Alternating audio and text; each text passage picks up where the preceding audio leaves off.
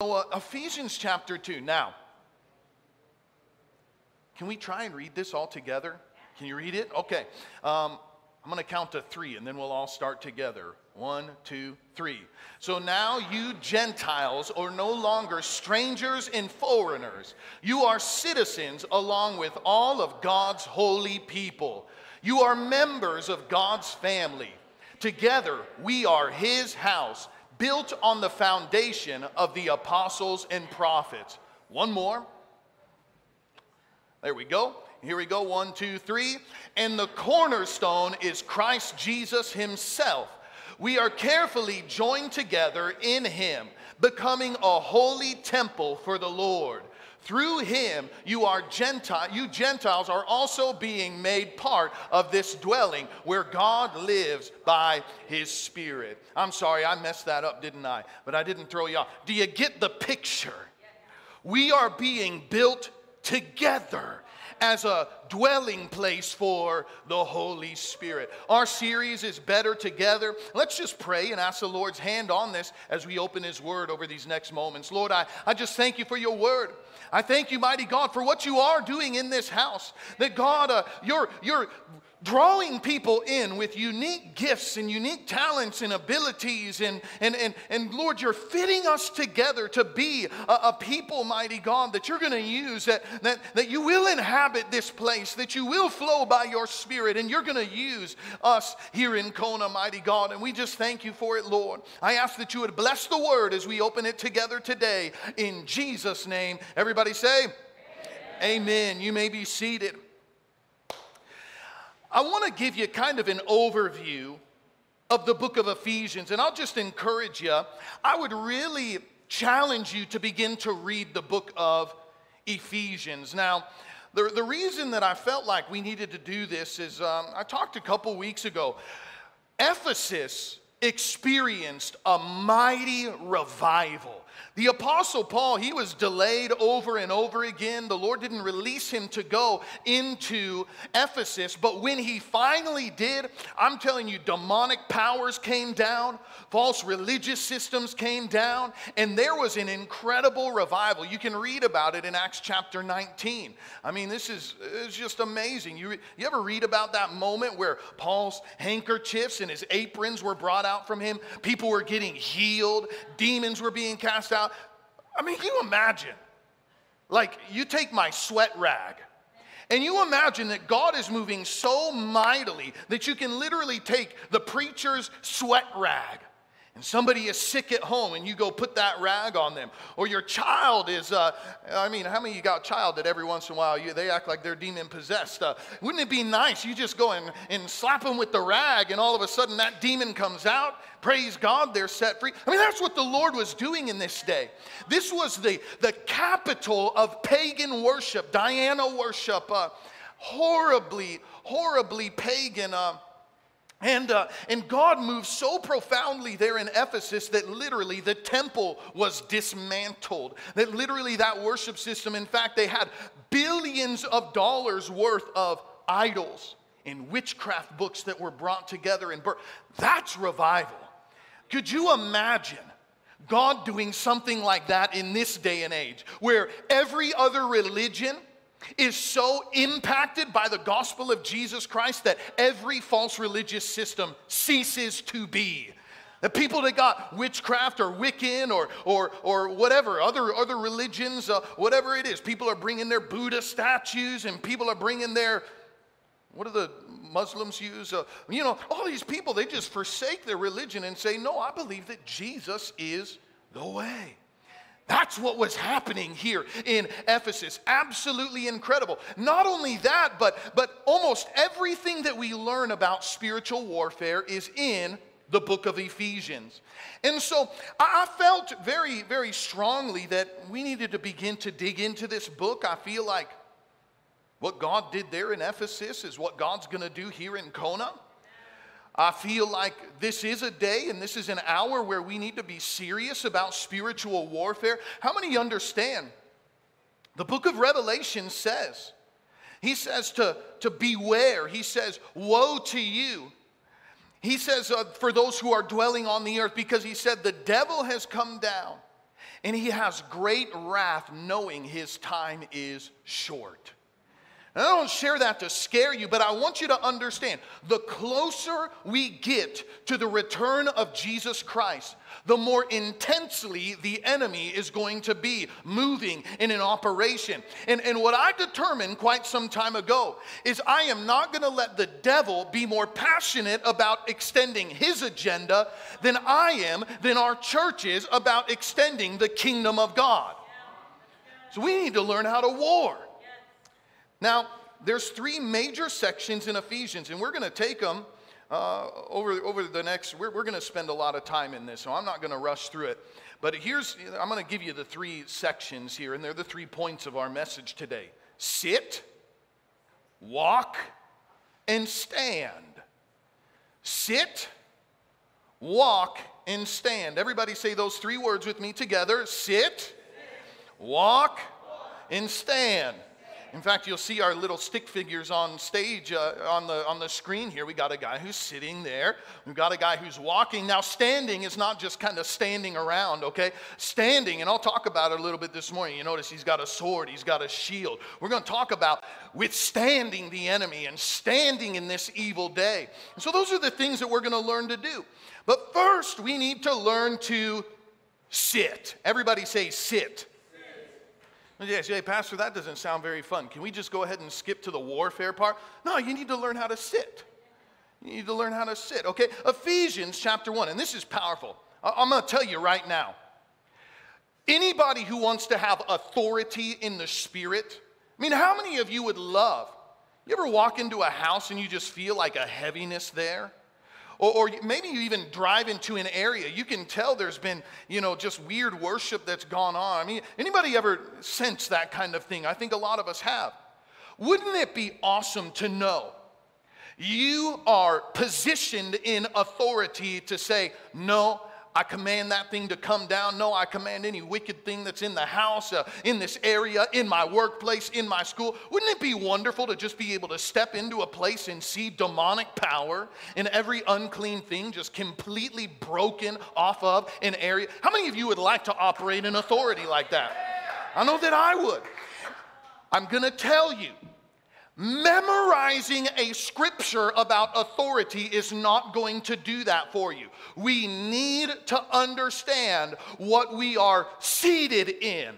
Everything about our authority, everything from, from power, you want the power to lay hands on the sick and see them recover. You want to preach with the conviction of the Holy Spirit. Whatever it is you're desiring God to do, we first need to learn how to sit and I'm going to show you this Ephesians 1:17. It says this, it deals with a lot of the things that God wants to give us. The spirit of wisdom and revelation. He wants to open your spiritual eyes. He wants to reveal the riches, glory, inheritance, power. I mean, that's some good stuff right there. But watch what it says in verse 20. He said he worked all those things in Christ when he raised him from the dead and seated him. Everyone say, seated him. He's seated at the right hand uh, in heavenly places above principality, power, might, dominion, and every name that is named, not only in this age, but also the age that is to come. So, trek with me here. Jesus, first of all, is seated above every demonic and natural power, every name that is named. So, so you can name cancer or poverty or racism. I'm telling you, even names like Democrat or Republican. Guess what? Jesus is an authority over all of those things. Hallelujah. He's an authority over Satan. He has been seated at the right hand. And all blessings are found in Christ, who is seated at the right hand of the Father. Now that's good stuff. But I'm about to blow your mind. If you get what I'm about to tell you, is going to transform everything for your life, for our city, for our church because that passage continues in Ephesians chapter 2 in verse 5. It says this about you and about me. says, When you were dead in trespasses, he made us alive together with Christ. By grace you have been saved. And he has raised us up together. You're going to see this better together theme a lot. He has raised us up together and made us to sit together in heavenly places in Christ Jesus. All of those things I was just talking about riches, glory, inheritance, authority over demonic power, every name on the earth. Jesus is seated above that. But guess what? If you could believe it, if you could receive it by the grace and the gift of God, you and I are also seated above all of those powers as well. Oh my goodness. You've been saved. So we get to sit with him. I've been reading in my daily Bible reading again the story of Esther. And many of you remember that moment where, where Esther, I mean, here's, here's a, a, a peasant, here's a nobody who becomes a queen. And there's this moment where she approaches the throne of Xerxes. And anybody knows, in fact, she's warned before she goes into that throne room. If you approach that throne uninvited, he could have you executed. But she approaches that throne. And you guys know the story. Maybe you've seen the movie. The king then extends his scepter. It's an act of saying, I, I receive you into my presence. I will hear you right now. She found favor and ends up ends up saving God's covenant people. It's an incredible story. You ought to read it if, you if you're not familiar with it. That's an earthly throne. And you imagine the terror of approaching a throne like that. You imagine the terror of approaching a throne that you knew. If I don't do this the right way, I might get killed. That's a scary thing. And how much more do you think it is to approach the throne of the living God? I mean, you just imagine. I mean, you have moments like Moses. I don't know if you ever ever thought about this, but but Moses asked, Lord, would you show me your glory? And, and he says, Well, I can't show you that, Moses, because you'll die. And I had moments where I was in prayer meetings. I mean, I especially remember when I was young and I'd feel the presence of God come into the room. And I remember on a couple occasions being afraid, like, I better close my eyes, I better lay on the ground because if I look up and God's standing in the room, I'm gonna die. Anybody ever have a moment like that? And I, I remember thinking some of those things growing up. But what is incredible, Hebrews chapter 4 and verse 16 does not say that we come before God's presence timidly, that we come afraid. I mean, there's a fear of the Lord, believe me, but it says that we can come boldly before God's throne of grace. Now, I would submit to you this is crazy, okay? I, am gonna mess with some of you. I believe that not only are we allowed to approach the throne, but there is a sense in which when we are in right relationship with Jesus, it's not just that we get to come up and approach the throne and make our needs and make our desires and make our prayers No, No, we actually get invited. Jesus is saying, hey, come up here and sit with me on the throne. That's huge, you guys. That is huge. We must learn how to sit. We must learn what it is to abide in the body of Jesus Christ. Some people, man, they're just ready to go. They're just, no, I, Pastor, I'm just ready to go. Let's go to war right now. Well, you're not ready for war. We need to learn how to sit first. And my wife, she was reminding me, one of the most powerful things that she ever taught my kids. Mariah, Gabriel, they're like one, right? They're just learning how to walk. And one of the very first things is, as little Gabriel starts waddling around, right? One of the first things that she teaches Gabriel's almost 12 now, and, uh, but one of the first things that my wife taught Gabriel was sit down. Gabriel James, sit down. We actually called him Bobo all growing up. You guys can call him Bobo if you want. Bobo, sit down. We called him Bobo because Mariah wasn't able to say Gabriel. She was like, two when he was she was one when she was when he was born but i mean she was about two. She starts talking. She couldn't say brother so she said bobo. So we all started calling him bobo as well. So uh, i'll probably call him bobo when he's 30 and married. Hallelujah. But uh, we taught him gabriel bobo sit down. Bobo it's time it's time to eat. Sit down. Bobo's no running around the church. Sit down we taught him how to do You know, I mean, I want my, my kids. I mean, Gabriel now, he knows how to ice skate. He can play hockey. I mean, he can do all kinds of stuff. I mean, he can, you should see him twirl a lightsaber. I mean, he's got some, some real skills in some areas, but uh, we had to teach him how to sit before he learned how to war, before he learned how to run. He had to learn how to sit. And I'm telling you, there was a moment, in fact, my wife shared with me a, a story. I'd, I'd forgotten about this, but I remember seeing when it happened. It was a mother who took her one and a half year old baby. They went to the pool, and I think this was at a hotel or something like that. And uh, mom sits down. She's getting everything situated. Baby sits down as well. I believe it's a little girl, right? Little girl, she sits down, and mom ends up getting distracted with something. Well, that baby ends up getting up and wandering off. And that baby ends up falling into the hot tub. The problem was nobody saw what had happened, and the jets were going, and so they couldn't even see this baby as, as she began to sink to the bottom of the pool. There was a security guard who was actually sitting in his office watching the screens, and he saw this child go and fall into the hot tub and not come up. So the security guard gets up and he begins to run. Now, the problem is his office is clear on the other side of the campus. By the time he got over there, seven minutes had passed. That child, nobody had noticed, nobody had gone in, nobody had seen. But that security guard ends up going, diving in, taking the child out. They end up resuscitating the child. Thank God the child survived. The child lived, no long term damage or anything. But the thought occurred to me if mom had only instilled in her child what it meant to sit down, and you don't move until I tell you, sit down, that disaster could have been completely avoided. And I'm telling you, you'll read in the Bible about the seven sons of Sceva. These guys go, they're trying to cast out devils, and they end up leaving wounded and naked. You wanna know why?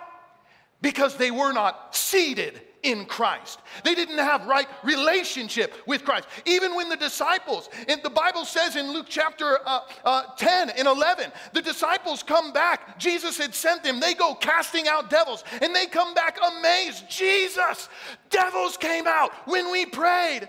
And Jesus stopped them. He said, Don't rejoice that devils come out. You rejoice that your name is written in heaven. He says, You want it? You know what he was doing? He's saying, You're not so powerful. You're not all that. The reason you have authority is because you are seated with me in heaven. Church, if we're going to operate in authority, we're going to live lives not damaged. I don't want you running out of homes wounded and naked. Praise God. The way that we're going to learn to do life together is when we understand we are seated together with Jesus in heavenly places. Very, very important. So, first of all, we are seated together. Everybody say, We're better together. Now, number two, number two is the word walk. I'm not going to talk a lot about this this morning, but I just want to give you a couple ideas. Chapters four through six of Ephesians. So, you know, and, and let me just let me give you a, some help because I want you to begin to read the book of Ephesians. I want you to begin to study some of this out. You'll see the word seated very often in like the first few chapters of Ephesians. But what I also want you to look for is all the moments that it says in Christ or in Him or in God. All of those are positional sort of things. As you're in Christ, you will, you'll, you'll, you know, that's where, that's where our authority comes from. But then there's this walking, okay? And you'll see that chapters four through chapter six talks a lot about walking. We learn how to sit, we're going to learn how to receive. This is why, now, now let me just warn you, okay? Uh, I want everybody doing something for the Lord. We're never going to be a people that just sit around all the time. Okay? Now, there may be a time where we say, listen, before I give you a microphone and have you doing all this and that, uh, I need you to sit in this class for a little bit and I need you to go through it. It's a four week class and I need you to do, we're going to start stuff like that. But I also recognize that we're a new church. And so it's like we meet guys like Junior. Junior comes into the church and I see Junior tapping his foot during worship. And I'm like, Junior, would you play drums for us? And you look like you could keep a beat. And you know, that actually came out of a prophetic word. The first night that he was here, uh, it was a Tuesday night. Him and his family, you're eating Chinese restaurant, isn't that right? And uh, they just come walking by. They hear the worship and they come on in. And then during our prophetic ministry, somebody heard drums. As we were prophesying, we do what we call blind prophecy. We selected him, and there were all these words about drums and worship and warfare. Sure enough, we find out after the service, Junior's a drummer. Praise God. So we didn't waste any time. I think the next, like the next Sunday, we had you playing drums. Praise God. So, uh, but you know what? He's actually sitting, so he's fine. Um, no, I'm just kidding. All right, that was dumb. Okay, so second thing, we're gonna walk. Everybody say walk. You'll notice that the Bible gives a couple things, and again, I'm not going to expound on these, but I just want you to see in Ephesians 4 1, it says that we are to walk worthy of the calling of Jesus Christ. The life that we live, the things that we do, it reflects on Jesus, you understand. And when you get saved, guess what? It's not just about you anymore. When we're mean to people, people are going to say, wait, don't you go to that King's church? People are going to say, wait, aren't you a Christian now and you're talking like that? There's also this sense in which when we do good, when we bless people, when we're an encourager, when we're, when we're the best we can be in the workplace, when we're kind to our wife in public, right? There's going to be a moment where people say, I know you're not that skilled. I know you're not that nice. What's going on with you?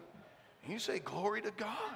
The Lord has touched my life. Yeah, I used to be a jerk, but Jesus saved me, and now I'm actually kind of nice most of the time, you know? I've got that kind of testimony. Maybe you have that kind of testimony. You need to work on the sour face look sometimes, but I tell you, man, God does a work in our lives in everything we do as we walk through this life. We're walking together whether you realize it or not. You're walking with Jesus and you reflect on Him. You reflect on this church. You reflect on your brothers and sisters in Christ. Everything we do. So it's important to walk worthy. Everybody say, walk worthy. Walk worthy of the call. Ephesians 6:10 says that we are to walk in love. Oh my goodness. You know, one of the things that encourages me is I've had more people say coming into our church, first time guest, your church is so friendly. This is the friendliest church I've ever been to. And guys, can I just, let's never lose that. Let's always be that, okay? I don't care how many years go by. I don't care how many hundreds of people come through. We can always be a church that loves people and cares about people. That's how we're called to walk. Hallelujah. Uh, number, the next one is we're to walk as children of the light. Now, again, I'm not going to preach on this, but I just, I want you to gear, uh, you know, just kind of ready yourself because this second phase, as we look, here's the walking man, right? There's going to be a time where I challenge each and every one of you to do something that is invitational to do something that is evangelistic in nature, to do something that is going to pull you out of your comfort zone and be a witness to somebody outside of the church. I've often compared, there's a lot of, there's a lot of churches that are what I would call very ingrown. We care about us, we care about our own, but I believe that an ingrown church is about as enjoyable as an ingrown toenail. Really, if all we're concerned about is ourself and my own growth and bless me. You ever meet people that are just, you know, well, what about me? And what about every story you tell, they got to one up it, right? Uh, you, you ever meet people like this? It's not pleasant. You don't want to hang around with people like that for a long time. Have you ever met someone who's constantly just encouraging, someone who's constantly blessing, someone who's constantly, man, tell me about yourself. I mean, some of the most incredible leaders. My wife was talking about, she used to work at this golf club. And uh, former President Bush was a, was a member there. And I remember her talking about meeting President Bush. And here she is. She's a, she's a waitress. She's coming and bringing him his quesadilla. And he stops and begins to ask her questions, begins to talk to her. She's a nobody. He's the president. But he had this moment where he just locks in, and it's just like, he really was there. He really was engaged. He wasn't just, okay, now leave me alone so I can get on with my, my, my talk here at the table. No, he was at, guys, we can be that. You're not more busy than the president, I promise you. And if he can slow down and pay attention and love somebody and let it be about them, we can do that too. Let's be that, amen? So I'm gonna challenge you.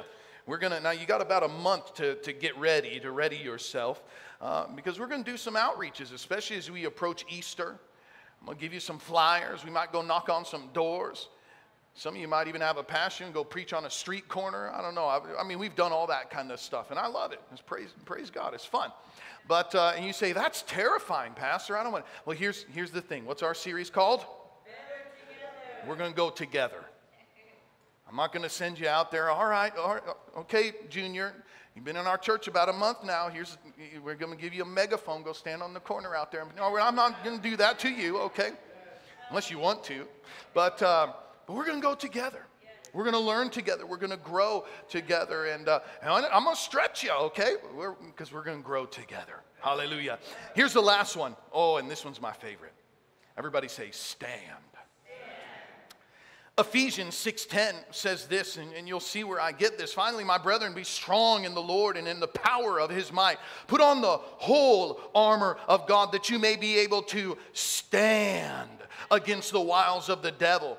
You'll see it again in verse 13. Put on the armor of God that you may be able to withstand in the evil day and having done all to stand. Now, that word withstand, it is actually where we get the same word antihistamine.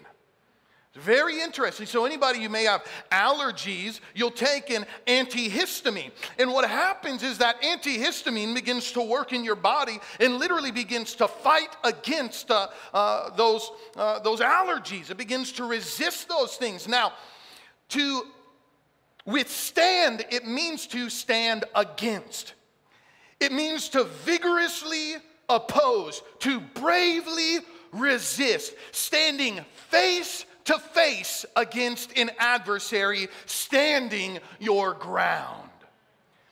These are powerful statements, and I want you to understand when we talk about standing in the evil day, standing against the wiles of the devil, having done all, we stand. I'm not talking about, guys, let's hold the fort.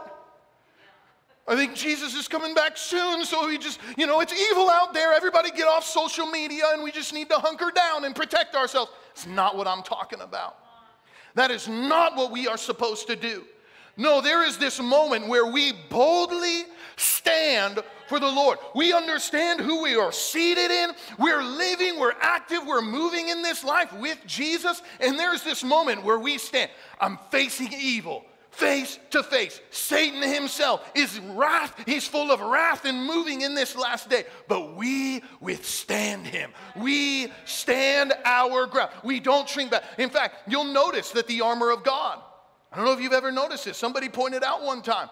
There's no back pieces to the armor of God. There's no, there's nothing, there's no retreating when it comes to withstanding in this evil day. There's no retreating when it comes to resisting the devil. The Bible says if we submit to God and we resist the devil, he will flee. We're going to be victorious in this last day, church. We're going to be victorious.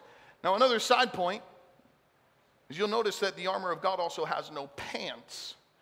But uh, we won't talk about that one. I don't know what that's all about.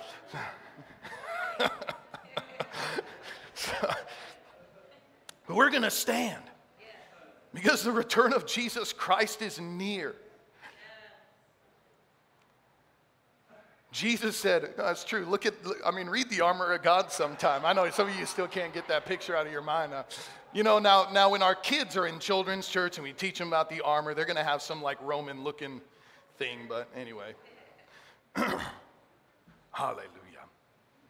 Um, okay, we better get on track here. Jesus said in John 94, he said, uh, 9 4, he said, It is day, there is night coming. That's talking about judgment. He says, I must work the works of him that sent me while it is day. Night is coming when no man can work. You understand, we've got a job to do. We have things to accomplish in this last day, church. I, do not believe that God has called my wife and I to Kona. I don't believe that He's called you guys to Kona, to this church, just to sit around and enjoy some nice worship services together. It's awesome. We glorify God. We're going to grow, we're going to learn, we're going to be discipled. But there is a task that needs to be accomplished in this last day. There are demonic powers over this region and area that need to come down. There are people that are in bondage right now that desperately need to be set free. There are people that are destined to go to hell right now if you and I don't intervene with the love and the gospel of Jesus Christ what we are doing in this day, in this city, it's not just about having a nice, uh, you know, wow, we've just got a nice, beautiful church. Look, we bought a whole mall, bragging rights, hallelujah. That's not what this is about. We're believing for God to establish a significant church because this is going to be a hub of revival. This is going to be a place where the Spirit of God is poured out. And it's not poured out just so we can get goosebumps and fall on the floor. I believe for all of that kind of stuff. But God is going to empower you to be a witness, to withstand in this evil day. We're not going to be like people built on sand and just every doctrine that comes and every offense that comes, every sin that blows our way, it derails us, and now we're backsliding. Now I got to get right with God. No, we're gonna we're gonna see some mighty warriors raised up in the house of God. I'm telling you, I believe for some of these young kids, man, they're gonna become seasoned in Scripture. In fact, I love. Uh, there's a young boy uh, in our church in Lahaina.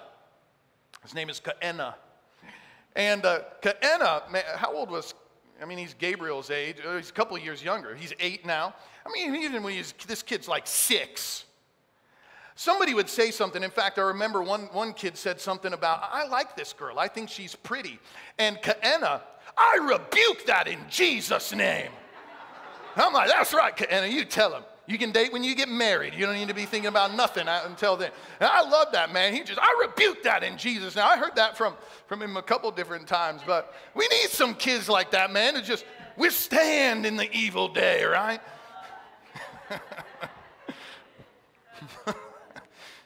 you ought to try that sometime. You submit to God, you resist the devil, and he will flee. Oh, my goodness. You guys, I, I believe in this last day. In fact, Rodney Howard-Browne, he came out with a word, and I believe this is happening right now. Rodney Howard-Browne shared it just before lockdown and the pandemic and all this stuff happened. He prophesied that there would be a sifting coming to the house of God, a sifting that would be coming to the church. And, and we've seen this. I don't know if you realize this, but I, I mean, I watch a lot of churches, I follow a lot of churches, and, and I've noticed that individuals who are taking a stand during this time, those who are, who are willing to boldly say, you know, my, my our, our church in Lahaina, our church on Maui, we never shut down. We never shut down. We never stopped allowing people to come together and to worship and to seek the Lord. A lot of churches did. There's churches that still aren't open right now. And I'm watching this. And, and what's frightening is you're, you're watching churches that, that have remained open. Did you know that our church just on Maui, I mean, guys, if you ever go over there for a conference, if you show up on a regular Sunday, it is jam packed. Before COVID, that church was about half, maybe sometimes 75% full. But during this pandemic, they've remained open they have withstood. They have, they have not backed down. They have not shrunk back in fear. Now, they do, you know, they sanitize, they do. that. I'm not saying that we're going to be reckless or any of that kind of stuff, but they have not bowed their knee because Governor so and so says whatever. They have withstood, and the church is jam packed. It's incredible. And I thought for a while because I, I, had friends that I'm watching, man, and they're, you know, they, they open up their church, they can't get 30% of their people to come back. And I'm like, what's going on with this? And I wonder. Maybe it's a Hawaii thing, man. Maybe we're just all so ohana and we're just family and love that, man, we're just, we're going to get together. But you know what I've discovered? I watch guys like Rodney Howard-Browne. Now, he got arrested because he took a stand. You can buy a shirt with his mugshot on it. It's awesome. I want one. And, uh, but here's this guy. And did you know they've had services now for over 200 days in a row? And you look, every service jam packed. We're watching John Kilpatrick. Now, John actually got COVID. He was a pastor of the Brownsville Revival, pastors a thriving church in Alabama. He got COVID, but guess what? He's kept his church open. He's pushed for this thing to move forward. And guess what? Their church is jam packed. I'm watching all these guys. Now, you look at a guy like MacArthur. Now, MacArthur's not a Holy Ghost guy. But MacArthur took a stand against all of this legal junk. They, he's in California, in LA, where it's been more intense than just about anywhere in our nation. But he took a stand. We are not going to close down during this time. And would you know, not only did uh, not only did uh, Barr, the what do they call him, the, the justice, uh, Chief Justice Barr, uh, they came and they prevailed in that. Now, legally, it's been declared you guys can remain open. They tried to take their parking lot, all kinds of foolishness, but he has remained open. And today, they run five services, almost 5,000 people pack into that room, one service after another after another. There's something about taking a stand for the Lord. And I believe in this day, people are looking for people. Are you to stand for Jesus? Are we to stand for the Word of God? Are we going to stand our ground or are we going to shrink back because you guys hearing me today? There is a sifting that's coming. I heard a statistic this last week that one in five churches will not reopen, permanently will close. One in five. For a moment, I thought, well, that's sad. But what I believe is happening is that this sifting is coming. And the Bible prophesied it over and over again. There's going to be a separation of the goats and the sheep. There's going to be a separation of the wheats and the tares, that, that which is authentic and that which is not. There's going to be a separation between the lukewarm and the on fire for God. And what I've determined, guys, the Lord will bring judgment to those things. I'm not losing sleep over churches that are closing because I'm rejoicing that those who are adamant to stand their ground to war against the enemy, who are going to preach truth, who are going to be serious about souls, who are going to contend for a move of God, God's going to bless them. God is going to bless them. And I declare, we're going to be one of those. We're going to be one of those. Amen? Amen? Hallelujah. Well, why don't you stand to your feet? We're going to close in a word of prayer. I've had you sit. I'm not going to make you walk. You can walk in a minute. We're going to stand. Look at your neighbor and say, We're better together.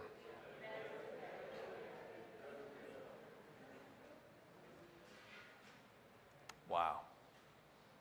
God is good, amen.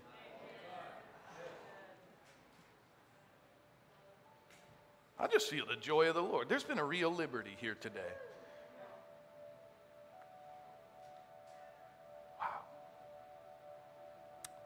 Best is, is yet to come. I believe it with all my heart. This is a year of fulfillment, you know that.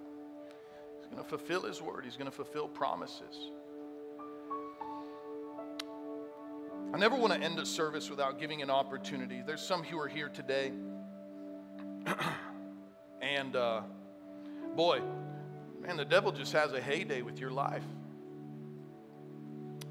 Maybe sin grips you and you just you cannot find victory over these things, but Going back to the first thing I was talking about today, being seated with Christ.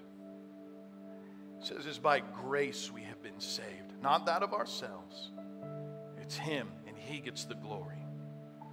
Can I just tell you all across this room? I don't know who you are, I don't know what's going on in your life. I don't know what that sin is that drags you down. I don't know what pain is in your life, but I tell you, no matter how good you've been or how miserably you failed, you cannot earn the favor of God. You cannot earn forgiveness. Jesus lived a perfect life, knowing that we were sinners. But he came And the Bible says that he took our sin upon himself and he gave us his righteousness. If we would receive it, the Lord would allow us not only to come into his presence and to sit with him, but there's going to be a day where we stand before God. It's called Judgment Day. And one of two things is going to happen for us on that day. Either one, he's going to see you, and he's going to see that the blood of Jesus has been applied to your life, that righteousness has been applied to your life. He's going to look at you and he's going to see the same perfect life that Jesus Christ lives. And he's going to say to you, Enter in, my good and faithful servant. You got to know him, you have to receive it. There's others who are going to stand there on that day. The Bible says that they may even cry out, Lord, I did stuff for you. I prayed for the sick. I led a Bible study. But he says, Depart from me. I never knew you. The Bible says they'll be bound hand and foot and they'll be cast into outer darkness. There's weeping and gnashing of teeth. Hell is real. But the Bible says that if we have a living, active relationship with Jesus Christ, and we can step into that today, you and I can have the hope of heaven for all eternity. You can be seated with Him. You'll have authority to see every work and every attack of the enemy defeated over your life. With every head bowed, every eye closed, all across this room, you say, Pastor Jacob, I need forgiveness. If I were to stand before God on Judgment Day today, I'm not sure if I would be received in or if I would be cast out. Before you leave here today, I want you to be sure. I want you to know that you're ready to meet God. The time is short, He could come back any moment. You don't know. Tomorrow's only found in a fool's calendar. You may not make it till tomorrow. But you can know before you leave here today that you're right with Jesus. The Bible says that if we would repent of our sins and we would believe on the Lord Jesus Christ, we would be saved. He said if we would if we would confess with our mouth that Jesus is Lord and believe in our hearts, he would save us, He would forgive us. If you're here, nobody looking around, but you say, Pastor, I want you to include me in your prayer. I want to know that my sin is forgiven. I want to know that I'd make it into heaven. If that be you, nobody's looking. This is between me, you, and Jesus right now. And you say, Pastor, include me in your prayer. I need forgiveness. If that be you, slip up your hand right now so I know who I'm praying for. I see you. I see you. I see you. I see you there. Are there others? Yeah, I see you back there, sir. See you right up front here. Hallelujah. Hallelujah. All across this room. Listen, if you're watching online and the Lord's tugging on your heart, you send us a message, you comment, say, include me in the prayer too. I want everybody all across this room, just posture your hands to receive. Come on, just lift your hands right now. This is a sign of surrender. It's a sign of surrender. And I want you to pray this right out loud with me. Everybody, pray. Dear Jesus, I ask you, Lord, to forgive me I've sinned. Wash me, Jesus. Cleanse me by your blood. Make me brand new. Forgive me of my sin. Give me your righteousness. Thank you for living a sinless life. Thank you for dying for my sin. I believe that you rose again. You're seated in heaven today and you're coming back soon. I believe I'm going to be ready because of your work in my life. Be my Savior, be the Lord of my life, be my very best friend. From this moment on, I am yours and you are mine. Live your life through me. In Jesus' name I pray. Amen and amen. Come on, give him praise.